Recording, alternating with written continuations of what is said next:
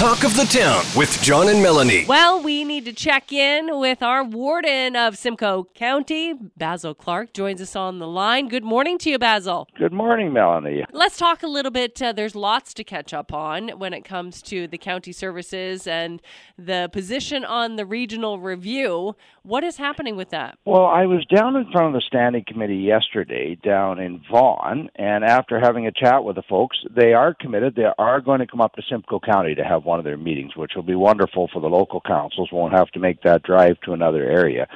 So I presented our position yesterday, and council, county council's position is we want to keep the two-tier structure. We want to keep Simcoe County in place uh, we recognize the economies, and you know, I listed some of the things that Simcoe County does, like paramedics, our LINX transit, long-term care, social housing, waste management, forestry, our airport, our economic development, tourism, planning. and I only had seven minutes. I could burn up the whole seven minutes just listing all the services that we provide. Uh, for the smaller municipalities. And I also explained to them that Simcoe County is different because we have so many rural and urban mixture. We're, we're not like Peel. We're not like York.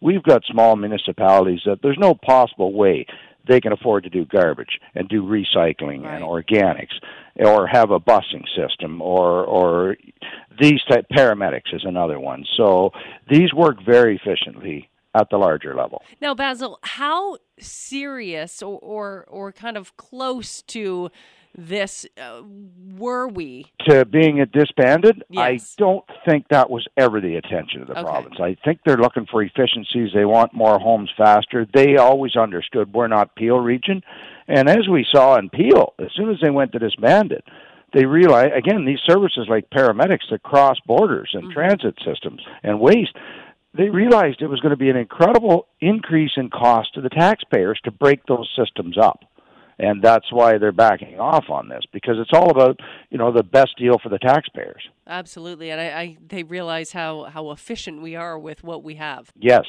Well, with it being so cold and temperature these days are uh, vulnerable, are needing to be warmed and, and sheltered, and there's some centers that people should be aware of. Yes, we, we have opened, I think we have 107 spaces, uh, additional spaces we've added to warming shelters, and that's over and above our 224 beds.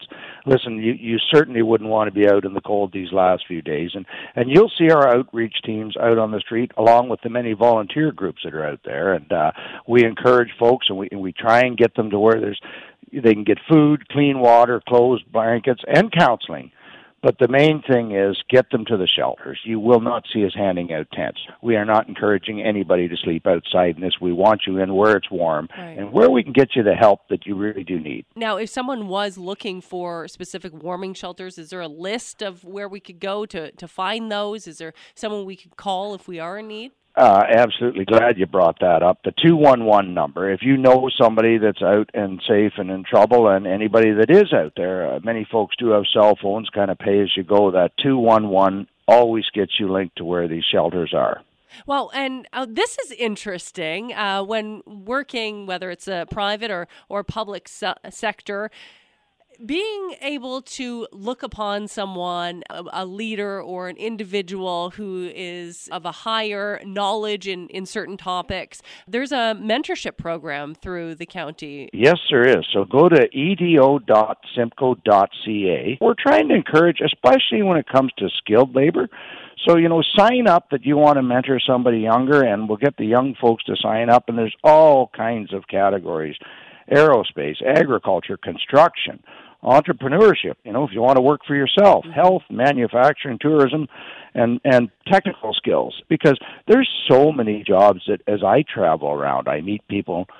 How did you find that job? You, yeah. you don't realize how many options are out there, and people that have had entire careers on something in the manufacturing industry or entrepreneurship that I wouldn't they even have dreamt it was a job, right? Yeah, it's true. Yeah, very good point. But once you start opening those doors, having those conversations, it it really you can really get a good perspective on the different varieties of sectors. Well, as we're talking about uh, jobs, the county is actually hiring, and so there could be a possibility right here in our own backyard. Yes, and again in in Collingwood, Sunset Manor, you can still walk in and drop off your uh, resume, and uh, we're doing the walk-in interviews. Uh, We also are recruiting paramedics right now, but the student jobs. Get your application in. If you're a summer student, we get grants. We've got a lot of jobs for summer students across Simcoe County, across a whole different, like in the clerks department, in the accounting department, in and and the roads department.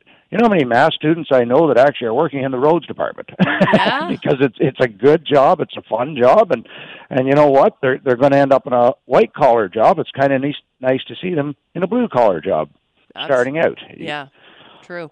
So, if someone would like to uh, find out about these jobs that the county is uh, hiring for, where should they go? www.simcoe.ca forward slash jobs. But I always tell everybody just get to the Simcoe County website. The tags are all there. The warden of Simcoe County, Basil Clark. Always a pleasure. Thank you so much for joining us and Talk of the Town. Thank you, Melanie. John Eaton and Melanie Kay's host, Talk of the Town, weekday mornings on 95.1 The Peak.